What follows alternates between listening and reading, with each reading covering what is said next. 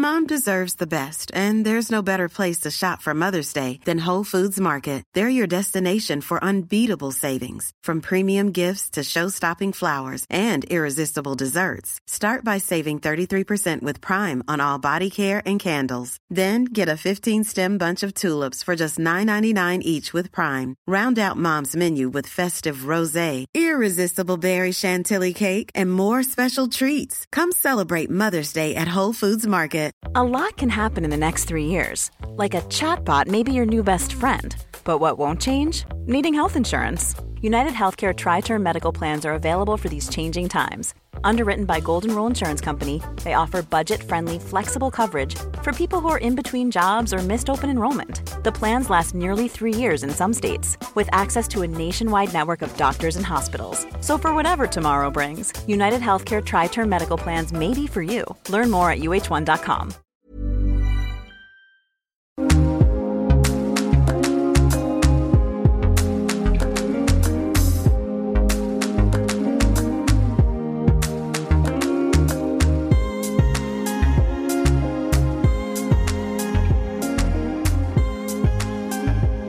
You are very welcome to the Ireland's Birth Stories podcast.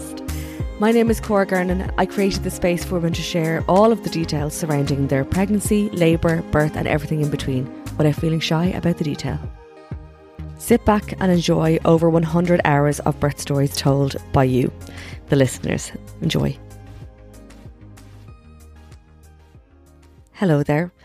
This cold sounds way worse than it is. I'm actually fine, but I sound horrendous. This week I'm sharing a really nice episode. I spoke with Jennifer, who talked me through her two pregnancies. She gave birth to her little girl first, and then she went on to give birth to twin boys. Her experiences couldn't, they were so different. With when she was giving birth to her little girl, she was full of fear. She talks about shedding a tear when she was in the chapel, how much pain she was in, how she couldn't believe the world was still turning, and she was in so much pain because it was so it was so huge to her um that it just felt it just she it wasn't a nice feeling. She felt completely out of control and it wasn't where she wanted to be. Second time round, completely different. She put her heart and soul into preparing for the birth of her boys and it was such a gorgeous experience. She gave birth to them vaginally and completely unmedicated. Not ne- necessarily what she was planning. She was open to an epidural, but the boys were coming so quick that there wasn't any time, which she is glad of because she was up and about then fairly quickly afterwards, having a shower and just doing all those little bits and pieces we do after we give birth. Really gorgeous story. You'll hear throughout the middle of the story, I... Uh, Jennifer shares that her little girl was diagnosed with verbal dyspraxia. It takes me a moment because my son was also diagnosed with verbal dyspraxia and it's quite rare. So to meet someone else who has a child who suffers, who's who got the same diagnosis, uh, I, I haven't yet. Um, so I just want to highlight a charity that has really helped both Jennifer and I, and it's Finding Charlie's Voice. Um, and they created amazing communication boards, which I use. I've put it in my relative's house, I've put it in his play school just to help him because these kids find it so hard to communicate on a daily basis, and the work that Evelyn and everyone around her is doing with this charity uh, is really going a long way, and I want to show her as much support as I can. So thank you, Evelyn. Thank you, Jennifer, for sharing this amazing story, and I'm so glad I met you. Um, enjoy this episode and I'll chat to you all soon. Okay, let's get stuck in. Thank you for coming on to the podcast. I'm really looking forward to having a chat, and thank you for your patience last night. This cold got the better of me. So let's chat about a, a little bit about you and then we'll talk about your births. Sure. My name is Jennifer and I live in Dublin. My husband is Owen and we have three kids. They're Evelyn, um, who's three and a half, and Derek and Patrick are twins and they are almost four months old. Cool. Yeah, so very busy household. Yes, extremely busy and noisy. And does has the four month, or does it exist for you, the four month sleep regression? No, day um, one, or even before the the sleep, even the sleep, like for the end of a twin pregnancy, the physicality of getting into bed. Then when you're in bed, like I'd say, I haven't slept probably in the last say six or seven months. We'll yeah. we'll we'll pile it on, yeah. But but very happy, you know yourself, like besotted with the twins and with Evelyn yeah. as well. We're just so lucky. So let's talk about your first pregnancy. Sure. So we were, we were, we're together donkey's years. We're married um, a year. We had a COVID wedding with six guests. We had a big blowout, stunning wedding, only six guests. My poor family, literally told half my family they couldn't attend. But way back in twenty seventeen, uh, my mom unexpectedly uh, took a stroke. She made a full recovery, but that was the kind of first time we were like, oh my God, what if my mom doesn't meet my kids? So yeah. You're kind of like, okay, I think we need to jumpstart. So very, very thankfully, the following month we had conceived who was then to be Evelyn. I had a very healthy pregnancy. I was walking to and from the office. I felt relatively uh, fit. Um, no real complications towards the end. I went uh, semi-private in Hollis Street, loved my consultant. She was absolutely brilliant, but like that, very low risk. And I would say my preparation for the first birth was akin to my preparation for my Irish oral exam, where I walked yeah. out. That was all about dolphins, and they were like, it was robots. I was like, so, um, yeah, because my the thing is with my sisters, my mum, my sister-in-law, one of my sister-in-law, they had had spontaneous vaginal deliveries, uh, no time for pain relief. So I was like, this is going to be me. My consultant was like, that head is right down. And um, so I just assumed that it would be the same. Even the antenatal, um, the antenatal prep course, I felt, looking back, which hindsight is twenty twenty, looking back on it now, it was so focused on pain relief. I was just yeah. like, God, there's loads of options. Do you know, when you look back, you cringe. And even looking at the notes about how many nappies to use and wet wipes, you're like, what about the day after? Do you know what I mean? It just stops. So funny. So tell me how you felt.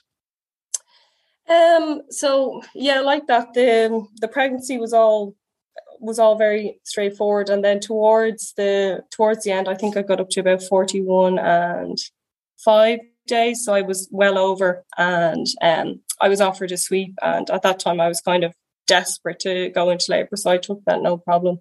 Um, and that night then I began to feel contractions. I was like, this is very exciting. I did diligently put on the wash and did a bit of hoovering, and the contractions were very strong and regular, and I was like, this is this is brilliant. Now I'm just going to go into the hospital.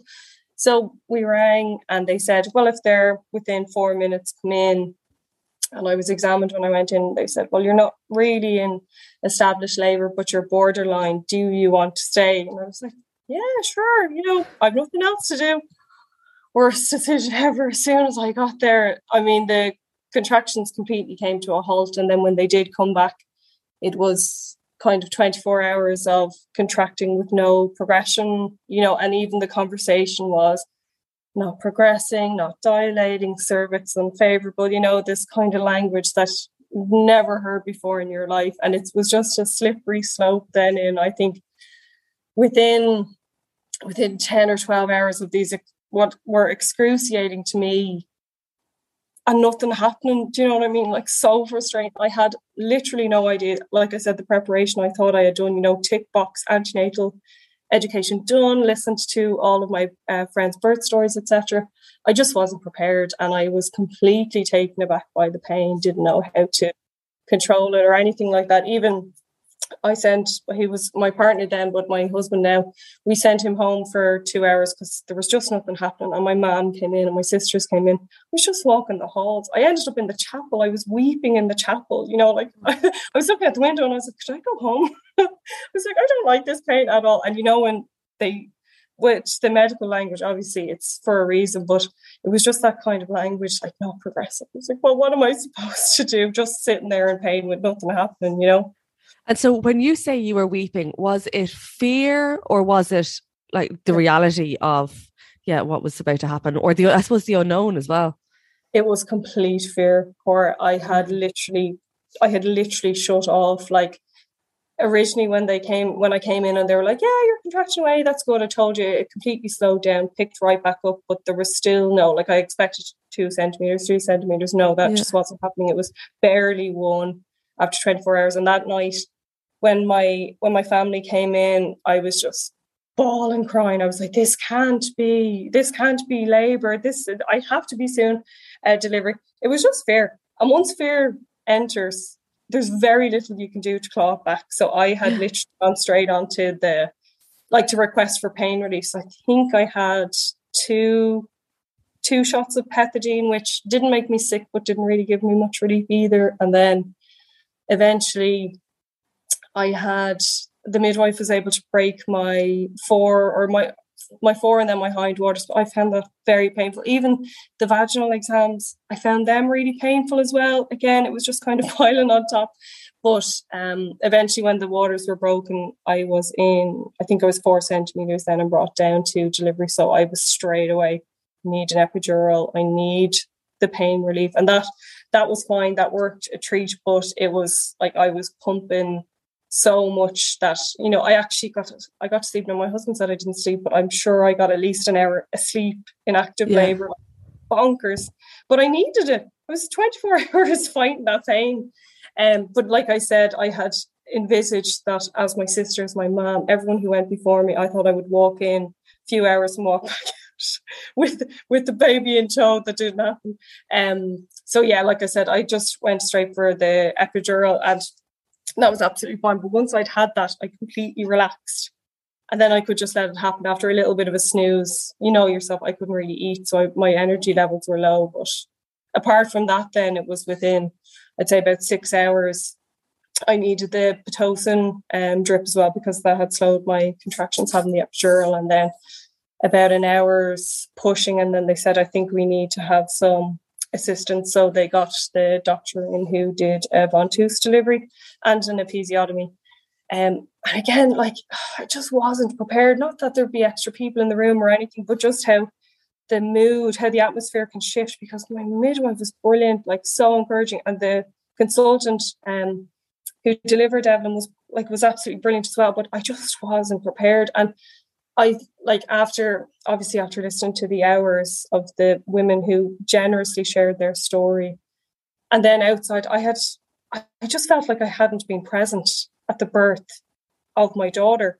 Like I was there, I was pushing, but you know, the midwife was holding my stomach, telling me that I was having a contraction because my epidural was strong enough that I couldn't feel it. And then the consultant was pulling on the von Teuse, and it's, it took a long time for me to kind of realize that I had trauma associated with that. Even though I had a live birth, you know, like there's no complaints. I received excellent care, but I just didn't realize I didn't realise that when I went home, and the months after, years after, even until I had my second and third birth, I, it was still a trauma that I carried. You know, I would have told anyone on the street that I was upset by that delivery, like that I, I felt like I hadn't delivered her because I needed that assistance, if you know what I mean. I know that sounds yeah. really, really silly, but I just, I couldn't. Until I heard someone else say it on a podcast, I was like, oh, I felt that too. I, I didn't have the vocabulary around it, like, because I told you my, my preparation wasn't great. And did you feel, I suppose, you know, the way people say, oh, well, you know, you're, you're okay and the baby's okay. Did you feel like you couldn't yeah. be open about how you felt for, for I suppose that's yeah. just one reason. Oh no, definitely, because apart from that, I was I had kept a very open mind. I hadn't written a birth plan, but I had also been very open-minded about how I would feed Evelyn. I obviously would, I was desperate to try breastfeeding. Even towards the end of my pregnancy, I began to soak through my pajamas because I had overspike that I didn't know about. Okay. But again, my consultant, like the the care I received before, during and after was huge encouragement. You're great. Which was brilliant. And even, you know, the, the ads for Aptamil where they have to show that breastfeeding is important. I actually still find that kind of triggering because the baby that's in the ad is nine months old. It's not a one week old that can't latch, that's mm. struggling at the breast. So when I, point. Yeah. after, after a traumatic delivery for me, I then had, I then wanted to try breastfeeding, which, which was just, it was such It was such a battle. I'd say for the first three months, it was an uphill battle. I mean, I have absolutely no regrets. I, I fed her up until she was two years, but honestly, it was like, it was akin to learning to drive at a at a very minimum for me, because Evelyn had had huge difficulties latching and I had massive oversupply. So I was attending, I was attending the breastfeeding support group in Hollis Street, and our district nurse in the primary care centre was brilliant, but I was for three months straight feeding Evelyn only with nipple shields. Like, I could put them on when I was fully asleep, but I couldn't go anywhere without it. Like, it was, then I was like, God, I wonder would she have nipple confusion if I gave her a bottle? But I was feeding her through a silicone nipple shield. You know, the things that you think back and like, what was I worried about? But those shields were the only way I could feed her. But because it was through the shield and an oversupply, Evelyn was vomiting after every feed. Not, it wasn't to the stage projectile, because I've obviously rang the ward and they said if it doesn't hit the opposite wall, not to worry about it. And she gained weight so slowly. It was like borderline request to top up. If, and again, everybody I went to see, you're brilliant. Well done. Look at you. Your first baby, you're breastfeeding. So I was like, all right, yeah, yeah, yeah, that's fine. And when they say that the vomiting, that's, and it's kind of mimics reflux, colics, and all of the um, symptoms of oversupply, but when they say it's only a laundry problem, I mean, like, car seat wrecked every day, the bed wrecked, me wrecked, mattress wrecked. Like, it was bonkers when I think back. But I was also using the H A C C A pumped catch breast milk on the other side, but that was also stimulating my my milk. Yeah, so I course, was not yeah. only feeding Evelyn, but I was stimulating. I could have fed triplets. So if I, again, if I look back, if I'd have given her a top-up, that would have reduced my supply. That would have been brilliant. But I think a lot of people respect your decision to breastfeed, and not not a lot of people would say, I'll just give her a top up, because obviously if you want to breastfeed, that's fine. But I definitely struggled with even to get her off the nipple shields then, because she was so used to it. The only way I managed to do it was eventually three months down the line, when she was halfway through a feed, I would take it off to kind of try and get her used to it. And I did get it off. And then from there on in, I was like the woman in the ad. It was the three months before that I was not. That's tough going, Jennifer. Woman yeah. In the ad. Yeah, I know. And like hindsight, you know, I could have just given her a top up, and I didn't feel particularly strong about it. But when you're when you're looking down and you see milk pouring, you're like, why would I? What, what a waste, you know. Wonderful. But also, like, you don't want to feel, because I had a s- similar feeling, but mine was undersupply. Yeah, but I terrible. didn't want to feel, like, I'll be honest, I did not want to feel defeated. Yeah, it's like, I can do this. Uh, and then I, me- I remember, I think I said it in my episode, I can't remember, crying all the way to Tesco because yeah. the freezer was dry. I was dry. He was hungry. And I was like, I, I actually have no choice. And I can't remember what age he was, maybe four or five months, bawling all the way to Tesco. But it was just, you just feel so defeated, and you just, what, why can't... um. work, and you push your way probably into a place that maybe you could a, a dark place maybe sometimes as well. Definitely. I was defeated by her birth, you see, because yeah. I now understand that I realised that I, which is ridiculous because I did push her out with help, but I felt like I had not been present. So me over overwork, and I, I read books and books because I did very little prep beforehand, but I consumed every book, even the Bibles of breastfeeding that say, oh, if you have an epidural, it's less likely that you'll bond with your baby. Like, what, books that kind of have way too much information. But in fairness to the books, those were the ones that said, surround yourself by people who are breastfeeding. So I sought out anyone who had breastfed before. Like I said, I attended clinics and um, support. So I did, I got over that three months, but literally three months of not knowing if week on, week on, she would have gained weight. And you know yourself, you can only measure by output, nappies yeah. and weights. And it's, it does. I was like a mathematician by the end. Yeah, I was yeah. like ninety grams, one hundred five grams, like madness. And how did you feel then from, uh, I suppose, a, a mental point of view then? Do you feel like you suffered from postnatal anxiety or anything like that? I would definitely say I had trauma mm. related to Evelyn's birth. I had a huge support system around me, and like once I'd hit that three month mark, we were we were the per myself and herself would just zoom off. We go to the cinema. I could feed her. It was, you know, even before you're weaning, you literally just need yourself, baby, and nappy, which is great. But it's only now that I realise that that trauma from her birth, like that, I still carry. It was just something I had complete, like even the physicality of recovering from an episiotomy, from the Von two's. We brought her to an osteopath. Like we, we took a really holistic approach, whereas I wish I had probably just gone and had a check-in for myself rather than brutal, brutally breastfeeding and pumping. I pumped, I had gallons of milk in the freezer and everything, but I was still struggling to feed her. And it was only then later. So it's it skipping a little bit ahead, but Evelyn at two and a half um, was diagnosed with verbal dyspraxia. And that's um, that's motor uh, planning speech oh, disorder. Oliver has it as well. No way. Verbal dyspraxia. I feel like crying. Yeah. I've, oh, yeah. I know. I know warriors. Verbal dyspraxia awareness month. That's mental. I've never spoken to anybody and it's so rare. So rare. What? Honestly. Yeah. Honestly, two and yeah, a half Oliver was diagnosed as well. Two and a half. So it actually, there are there are studies that link birth similar to von Tusat. Now, there it's more likely idiopathic that there's no known reason for the cause. But again, looking back on it, her struggles to latch. Is it because her jaw, all of the muscles that we take for granted for speech that have to coordinate to make any sounds like mommy, even say your own name. I know, I'm wondering, you know, as a, yeah. It's so easy to blame yourself for anything, but honestly, the struggles that your your child has, my child has, you know, communication is a basis is a basic need. But that was one of the things I was like, oh, maybe, and that was actually kind of healing. I know that sounds ridiculous, but that that potential that she had difficulty from birth because the disorder is from birth. It's like that probably makes more sense than, oh my God, I was just really rubbish at it. If you know what I mean? That's that's yeah. mad. That's mad. Yeah, it is. Yeah. Okay, let's chat about your next pregnancy.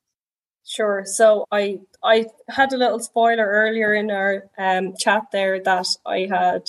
I'd gone to the G P when I was when I was around ten weeks, found out on my own. My husband was literally in prison, working away, and I couldn't tell him. So my sister lives nearby, so I, I just walked around her house, and um, I was like, oh my God, it's twins. And I, it was the strangest sensation that I couldn't tell, that I couldn't tell my husband. Very yeah. funny. Funny. He, in fairness, he had a lunch break, so about two hours. But by then I had, I think I had told, I think I told the newspapers, like, it was such a shock, and it was, in fairness, it was the lowest risk. So they were dichorionic diamniotic, so they had their own placenta, their own sac, the lowest of a high risk pregnancy. And my G P was like, you need to tell the hospital now. He was like, have you booked in? I was like, no, no, no, no. I was, I was COVID, you know, I, I didn't want to bother anyone. And he was like, ring them now, they because they have to verify that there is a membrane. And the okay. bigger you get, the more difficult it is to see the membrane. So because that's that determines how many scans you have, you know, like crucial information. So like that, um, I was, it was just that there seemed to be a backlog for the twelve week scans. We, we really loved our consultant with Evelyn, but we felt like the public system was absolutely fine by us um, to go with the twins. I had heard kind of anecdotally that the public system was very good for twins anyways, because you're, you're treated very well. And again, we had, we received excellent care. So we went, um, through the public system there. Like, honestly, I, I knew, but I didn't know. Around the time I took the pregnancy test, I thought I was shown anyways, I felt violently ill, and I actually fainted. I was ironing one of the days before I found out. I just, you know, the hormone shifts, but yeah. and that kind of, that kind of sickness, I was sick all day. That sickness kind of carried through up until about twenty-two, about twenty-two weeks. And actually I had, um, I wasn't deficient in iron, but my iron levels were low. And that was, again, that was something that they took extremely seriously with twins, because low iron, again, you're birthing two babies. So they monitored that very, very closely. I think I was tested for gestational diabetes as well. And then towards the end of the pregnancy, I, I had um, I had a really bad pelvic girdle pain. Uh, pain. I told you when we were chatting away at the beginning that I had great difficulty getting into bed and getting out of bed, and just even going to the loo was excruciating. But typical things like, but outside that, you know, the babies were grown well. Like we, I, I kind of touched on being very open-minded with Evelyn's birth, but like that, it was my mission to be better prepared. I mean, I couldn't have had a, a more different situation with a twin pregnancy. That's kind of why I went outside the podcast realms, way out to New Zealand, because there's a, a huge amount of birth um, stories again that were twins. I looked into breech. I again, I was an over reader researcher. I was looking at how would you deliver breech twins, because it's I I tried to think of the language, but I wanted to badge vaginal birth after my vaginal birth. It's not a V BAC, but I wanted a, a V BAC that I was present to. And um, so I was open to a cesarean if it was necessary, but I was really hoping to have a vaginal birth, and I knew that was all determined by the position of twin one, um, which twin one at the at the time, he's now Derek, but twin one um, was head down for most of my pregnancy. But during that time, my husband got COVID and I was eight months pregnant, and it was around the time that we had to isolate, and um, my daughter Evelyn had to be off school for seventeen days. So during that time when I was minding her, I literally couldn't, I couldn't sit on the floor with her. I couldn't do anything. I was literally in bits, but I had to be signed off for those two weeks while Owen was isolating. But twin one turned breech as well, and I was like, no, he's been head down the whole time. So like in the public system, you see a different person at every scan. So kind of towards the eight, nine month mark, that's when they kind of said, look, have you any thoughts? And I just said, I'm really open, hoping for uh, a vaginal delivery. But they were like, well, twin one is breech, so you have to be prepared. And I was like, that's fine, no problem. I just want to take a moment to introduce you to our new podcast sponsors, KiwiCo. So especially with Oliver, I found play actually quite challenging. I wasn't sure if the play that I was doing with him was developmentally what he needed. Um, I was actually quite anxious about it, and I really needed someone to give me guidance um, and make me move away from researching things, um, to kind of take that aspect out of it and create something for me to sit down and enjoy with him. So this is pretty much what KiwiCo do, and they have created the Panda Crate. So the Panda Crate is basically a subscription service for play essentials designed just for babies and toddlers aged between zero to twenty-four months. So it's created by play experts at KiwiCo in partnership with Seattle Children's Hospital. Panda Crate is thoughtfully designed with care to stimulate your baby's brain development through play. Panda Crate is a science-backed, research-based approach to play and recognises that there's more to babyhood than just the milestones. Panda Crate is designed to support child-led play and open-ended exploration, because every child is different, every path is unique, and each twist and turn and bump in this journey is an opportunity for connection, discovery and learning. Something that I loved about the, the Panda Crate was the gorgeous wooden toys, and it was really well explained as well. So one of the crates that we got had loads of animals in it, which was really nice because Eva in particular is crazy about animals, so I found that she really connected and interacted with the ki- the crate itself. So it was brilliant how it works. So Panda Crate is a subscription service timed to your child's particular age and stage, with shipments every other month. Each crate includes two months worth of play products and activities, along with helpful resources and play inspiration for parents too, which in all honesty is what I have always needed and still do need to this day. Whether you are a first-time parent or not, Panda Crate provides a way to simplify the early years with just right products to support your baby's rapid development in the first two years of life. So something that definitely kind of takes the stress and anxiety out of thinking, am I creating the right play environment?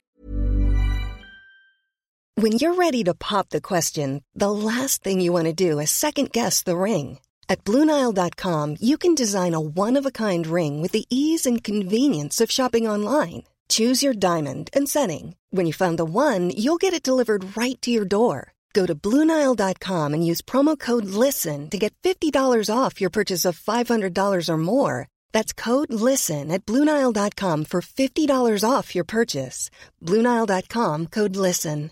I'm Sandra, and I'm just the professional your small business was looking for. But you didn't hire me because you didn't use LinkedIn Jobs. LinkedIn has professionals you can't find anywhere else, including those who aren't actively looking for a new job, but might be open to the perfect role, like me. In a given month, over seventy percent of LinkedIn users don't visit other leading job sites. So if you're not looking on LinkedIn, you'll miss out on great candidates like Sandra. Start hiring professionals like a professional. Post your free job on linkedin dot com slash people today. Even on a budget, quality is non-negotiable. That's why Quince is the place to score high-end essentials at fifty to eighty percent less than similar brands. Get your hands on buttery soft cashmere sweaters from just sixty bucks, Italian leather jackets, and so much more. And the best part about Quince, they exclusively partner with factories committed to safe, ethical, and responsible manufacturing. Elevate your style without the elevated price tag with Quince. Go to quince.com slash upgrade for free shipping and three sixty-five day returns. Burrow is a furniture company known for timeless design and thoughtful construction, and free shipping, and that extends to their outdoor collection. Their outdoor furniture is built to withstand the elements, featuring rust-proof stainless steel hardware, weather-ready teak, and quick-dry foam cushions. For Memorial Day, get fifteen percent off your Burrow purchase at burrow.com slash acast, and up to twenty-five percent off outdoor. That's up to twenty-five percent off outdoor furniture at burrow.com slash acast. For my child, especially during those two years of lots of sleepless nights, get thirty percent off your first month plus free shipping with code I R E birth at kiwi co dot com. That's thirty percent off your first month at K I W I C O dot com with promo code I R E birth. Now, back to this week's episode. Did you, sorry, did you feel him turn? Did you feel any, mo- you did? Oh, cool. Okay. Well, sorry, not cool, but you know what I mean?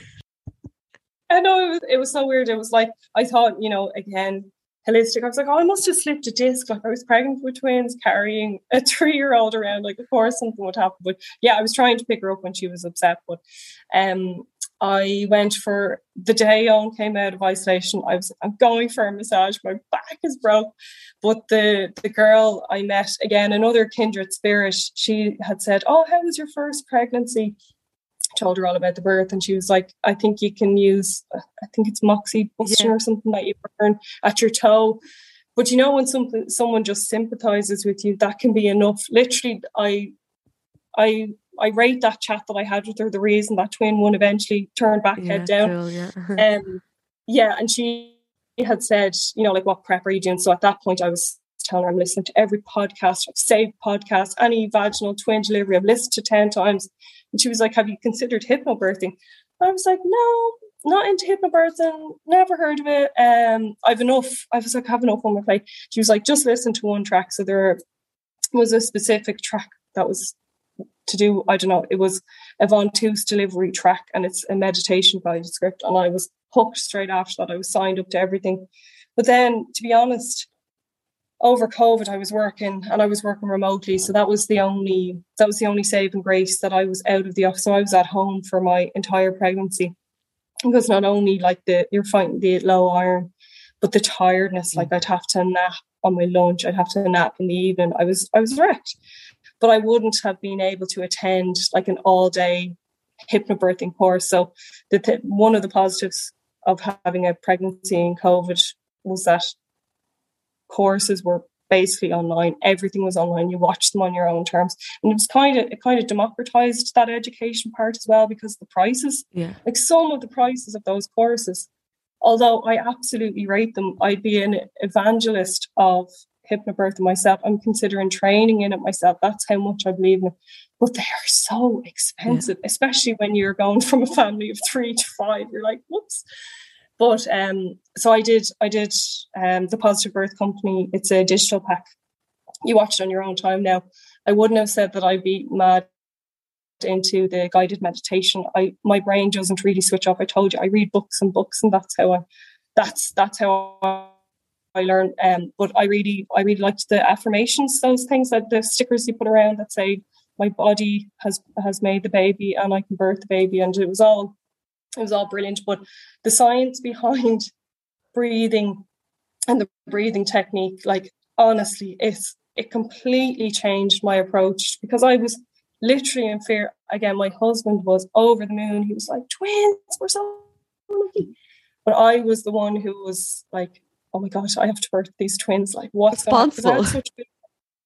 Totally, totally. And I feel so guilty saying it, but there were, I had huge pockets of joy throughout the pregnancy, and I was generally well, apart from the pain that I would have associated with a twin pregnancy. But I was so in fear of the birth. I was like, this, this can't, I, I have to be able to do this. I have to. And that's how the hypnobirthing with the breathing, when I had understood that muscles starved of oxygen are painful. and it was like a light bulb. Mm. It's like, this is amazing. So I had I had practiced that a good bit, but I didn't get too much from the guided meditations, but more so just the realization that there is a science behind hypnobirthing. Not that it's like a form of hypnosis or magic, et cetera. It is magic, really, but there is a science behind it. So I was I was completely hooked from then from there on in. And I know some of the women on your podcast would have been would have said the exact same. It's kind of the best kept secret, but I know that there's a lot of there's a lot of spokespersons now that are saying that this is amazing. And I actually even took another one. I, I tell a lie.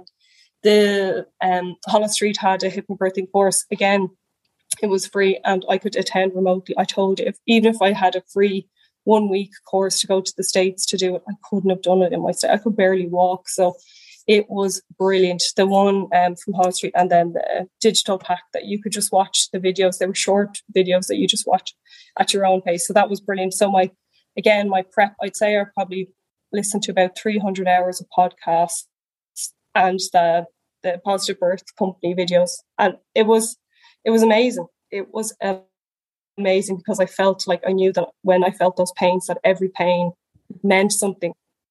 I just hadn't understood that before beforehand I was like, God, there's loads of pain relief options, that's brilliant. Whereas this time I understood that the contractions were for a reason and not to be feared.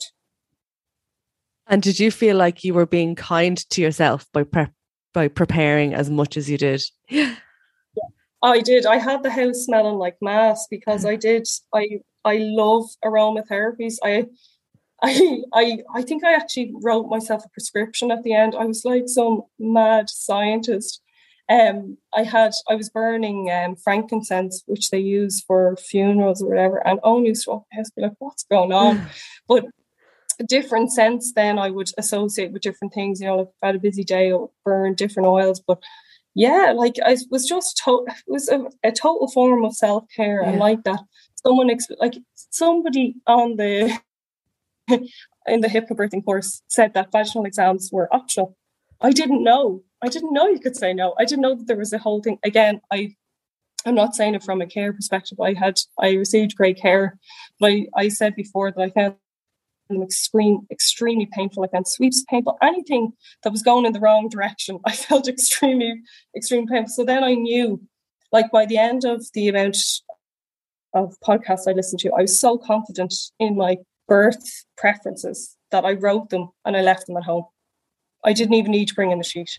I was so confident. So with a twin pregnancy, they don't um, allow you to go over thirty-eight weeks if you're if they both have their own placentas and blow both sacks. So they had said that most, more than likely, um, I'd be booked in for an induction now. And there's a whole thing about, and again, a lot of people would have had really negative experiences with induction. With Evelyn, I had gone into labour spontaneously. But um, by then, I was in so much pain. I couldn't wait. So I was like, absolutely fine. I had really hoped that I could just have my waters broken or that they would go themselves. And it was around Christmas time as well. So I was like, oh, oh this is, I'll have my Christmas dinner, babies will be here, but nothing happened. So I got right up to thirty-seven weeks and six days. So even the difference of like the day, the day with Evan that I spent with contractions, not eating, not progressing. This time I slept six hours before I was going in. My mother-in-law collected Evelyn. It was really sad. She scooted off and she didn't look back. And I was like, oh, your world is about to change. But I slept the night before. We we ate. I had lunch. Like in the morning, the consultant was doing the rounds. Um, so I went straight to the unit three in Hollis Street. Consultant came around, literally out of nowhere. She came in and she was like, how are you? How are you feeling? Oh, twins, very exciting. And out of nowhere, I stood up from the bed. I said, I didn't cope very well with my last pregnancy and delivery. And she was like, oh, are you okay? And my husband's face, oh my God, he was, he went pews red, couldn't stop laughing. Then, so she, she had a look, and a couple of days before they had tried to do a sweep, but they'd said that my cervix was unfavourable again. I was like, no, but she, she was, she was a Wonder Woman. She was able to um, break my waters, which was brilliant. So that was fine. But then when they left, my husband was like, what were you, what were you on about? What did you say? It was, it was out of, it was an involuntary reflex that I just wanted to put it out there that I didn't cope. And in fairness, she came back and she was like, don't worry, there's lots of pain relief. Like if you're going for um, a vaginal birth with twins, they recommend you have an epidural. And that was fine. But on my history, the epidural had slowed my contractions. Yeah. And not that I didn't want it, because I needed it for Evelyn, and it was it's extremely effective. But she had she came back to reassure me. She was like, "Don't worry, we'll see how we go." So this was, she broke my waters around nine, half nine. She was like, "If by lunchtime nothing's happened, we'll put on the Pitocin drip and we'll get you set up with some pain relief." So I don't, I can't explain why I had that outburst because we were we were chatting and giggling beforehand. But just as soon as I saw this, and I knew I was going to have A, an exam, and B, potential, all the pain of the waters being broken.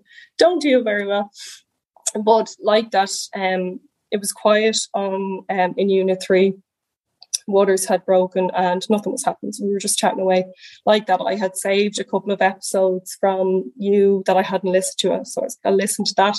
Didn't really want to go in the guided meditation. So I just love the podcast. Anyone who's willing to share their birth stories is a hero.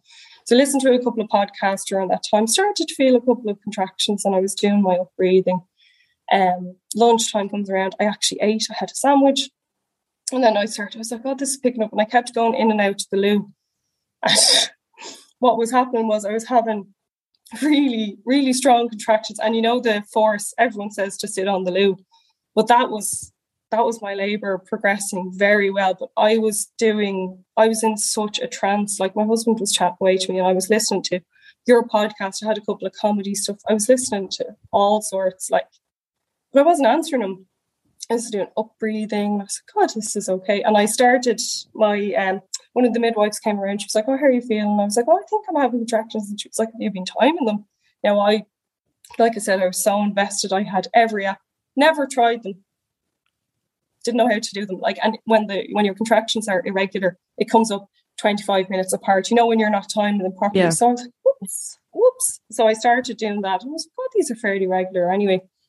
So it gets to about five o'clock and the midwife comes in and she's like, how are you feeling?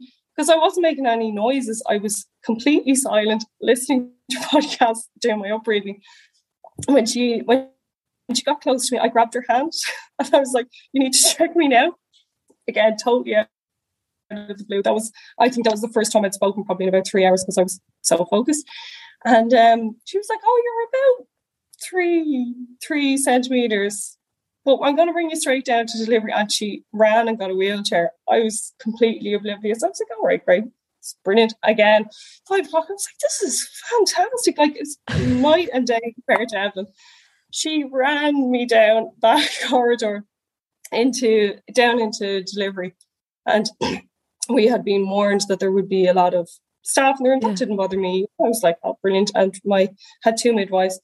They were like, oh, look, sure, you're probably in for the long haul, but let's see, can we get you uh, more comfortable? Because I, I was then beginning to make more noise now that I understood that, you know, these were, this was like active labour. And um, they're like, we're just going to set up. They started to unpack all their equipment and stuff. And um, I, kind of that transition that I felt with the midwife in Unit three, I, my noises started to change. And one of them looked at the other and they were like, what's going on? And they were like, I have you... thought about the epidural. Now I'm still wearing the mask and I was wearing like really heavy, like fluffy socks, and they were like, you're boiling, you look like you're about to collapse.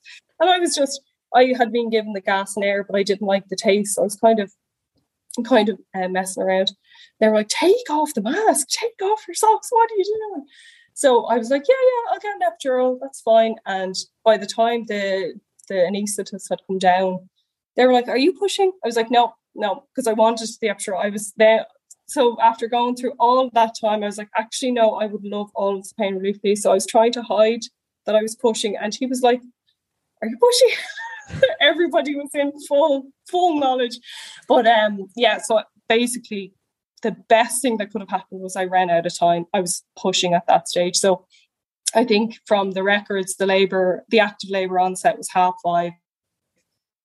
And I had delivered twin one, who was Derek, at twenty-five past six. So within wow. an hour, it was ten centimetres, a couple of pushes, and then eight minutes later, twin two was born, who was Patrick. And literally, you couldn't, you couldn't have written it compared to, like, literally, I even looked back on my notes from my, I journaled throughout my pregnancy. I should have uh, said oh, that as well, not on Evelyn, boys, but literally not not every week. You know yourself, yeah. You're busy, busy with uh, kids and stuff and with all that we're doing. But I looked back on birth preferences and I was like, I would prefer not to have one too. So I would prefer not to have a episiotomy. You know, everything I had a second, between a first and second degree tear, like the difference, even the physicality of the recovery, like it was just night and day.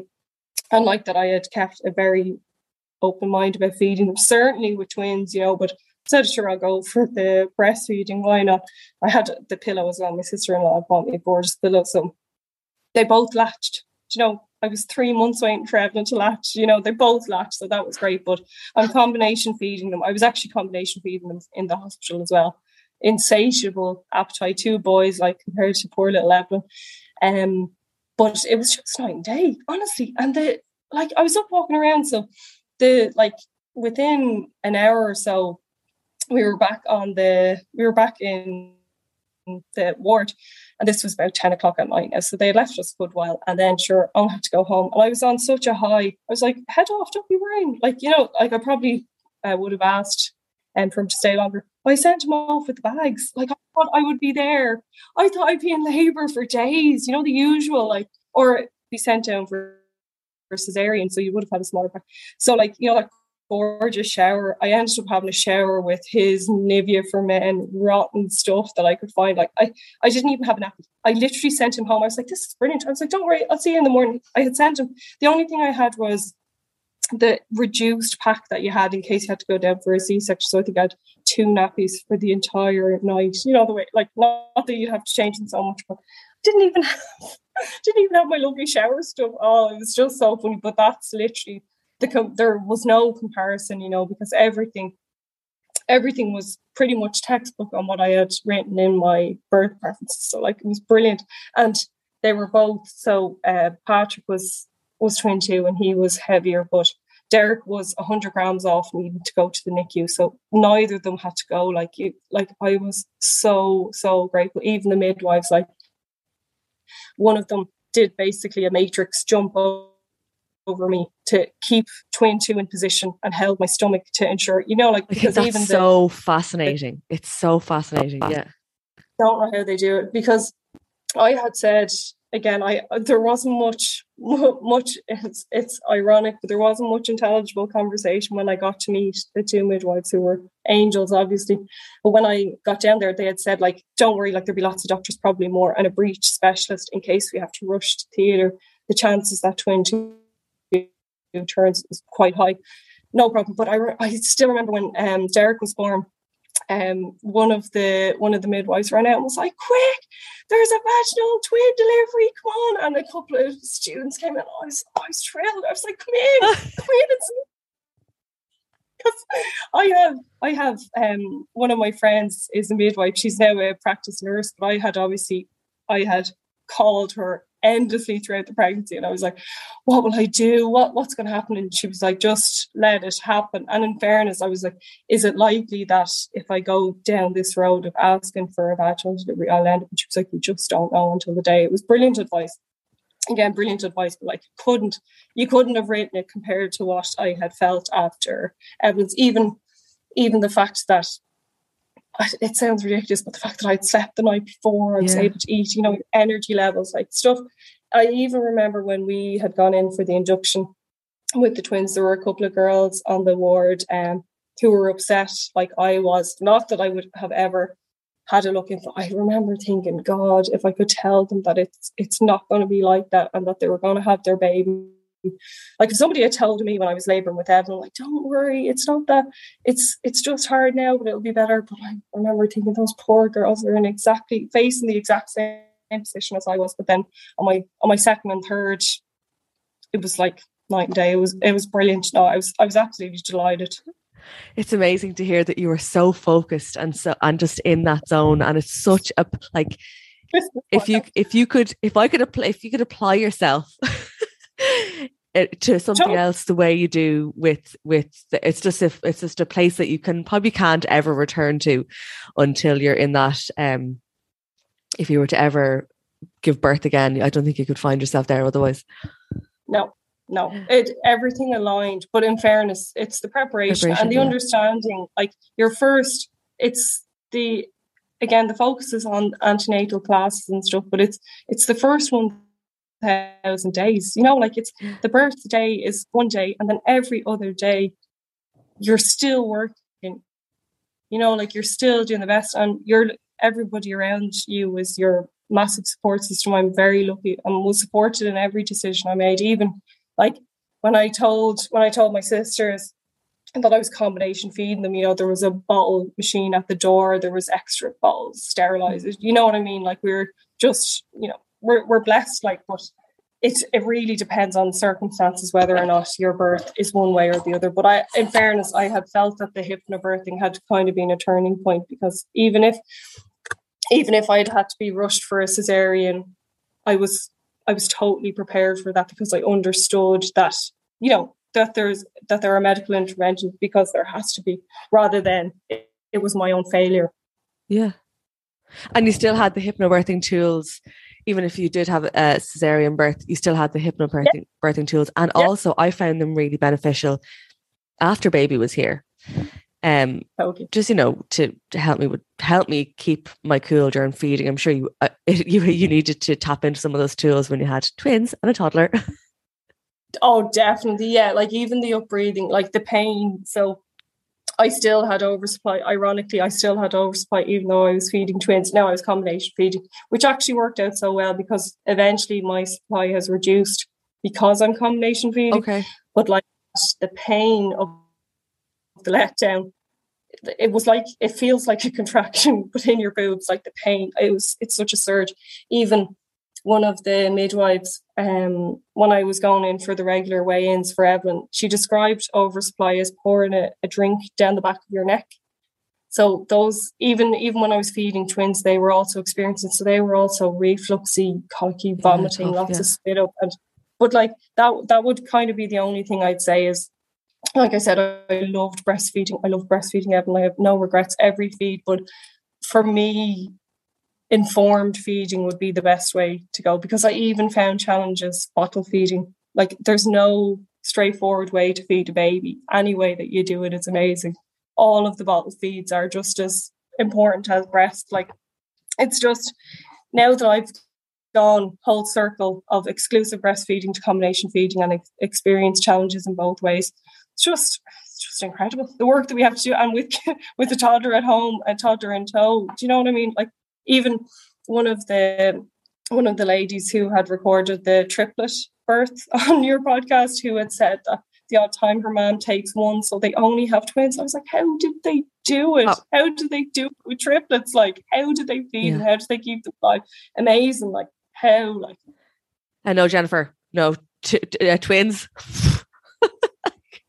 Like I I struggle with two, and they're not even like they're three and a half and two. Couldn't I couldn't. Yeah. Oh no, no, in fairness, it's it's tough going, but like it's it's two for the price of one, like with the with the birth, if if there's no complications. Yeah, yeah. They're no, eight minutes apart, but yeah. I only laboured once for two babies. Your body's like, amazing. Incredible. Yeah, the way it just the, the, the, that hypnobirthing, it's just key. I really think it's key. Oh, it's huge. But like, again, one of the positives, and I know a lot of women suffered hugely through pregnancy and birth during COVID, but the only positive of COVID that I found was that that piece of yeah. the accessibility to educate yourself about birth and about pregnancy. So the online courses, podcasts, time to listen to it, you know, freedom to listen to it, even like amazing. So that, that would be one of the main things going forward, is like that kind of, I'd love to see a multidisciplinary, interdisciplinary birth education suite that yeah. is, is available. That would be kind of, in other countries, it would just be expected. You know what I mean? Rather than kind of, nothing wrong with going in with an open mind, but there I went in on my first uh, birth, not knowing I could refuse a vaginal exam. Like, you know, like I'm an educated woman, I should have known. Not that I had any negative experiences, but I found them painful. And why didn't I say oh, that? I know, you know, like majority of the majority of us can totally relate to going in first time round thinking that we're just going to give birth. That's just what's going to happen. yeah, yeah, yeah. bag, bring the car seat in and head home, not realising, you know, I remember looking out the window of the chapel when I was weeping, like seeing people drive by and be like, how yeah. dare they? Their their life is continuing and they don't know that I'm in this pain. Like, how is life continuing when I'm under this extreme, excruciating pain, which it is, you know? The fear, fear takes over. Thank you so much. That was so lovely. And I'm so glad we have met and I've had the opportunity to hear your two birth stories. And I think so many of us can relate to this episode. First time round, so full of fear. Second time round, we were full of knowledge and power. So thank you so much. I hope you enjoyed this week's episode. I certainly enjoyed speaking to Jennifer, and I have shared some really beautiful images over on the Instagram page, which I will pop in the show notes, um, of Jennifer feeding her boys, and yeah, just really gorgeous photos that will get the oxytocin flowing, no doubt, if you are expecting. Um, and I will also, of course, tag Finding Charlie's Voice um, in the show notes. So if you're looking for a communication board or to speak to other parents who are going through the same experience as you are, discovering that your child has a speech disorder, pop over there. Evelyn is a great support. Um, we're all in this together. So have a good week, and I will chat to you on Monday with another episode.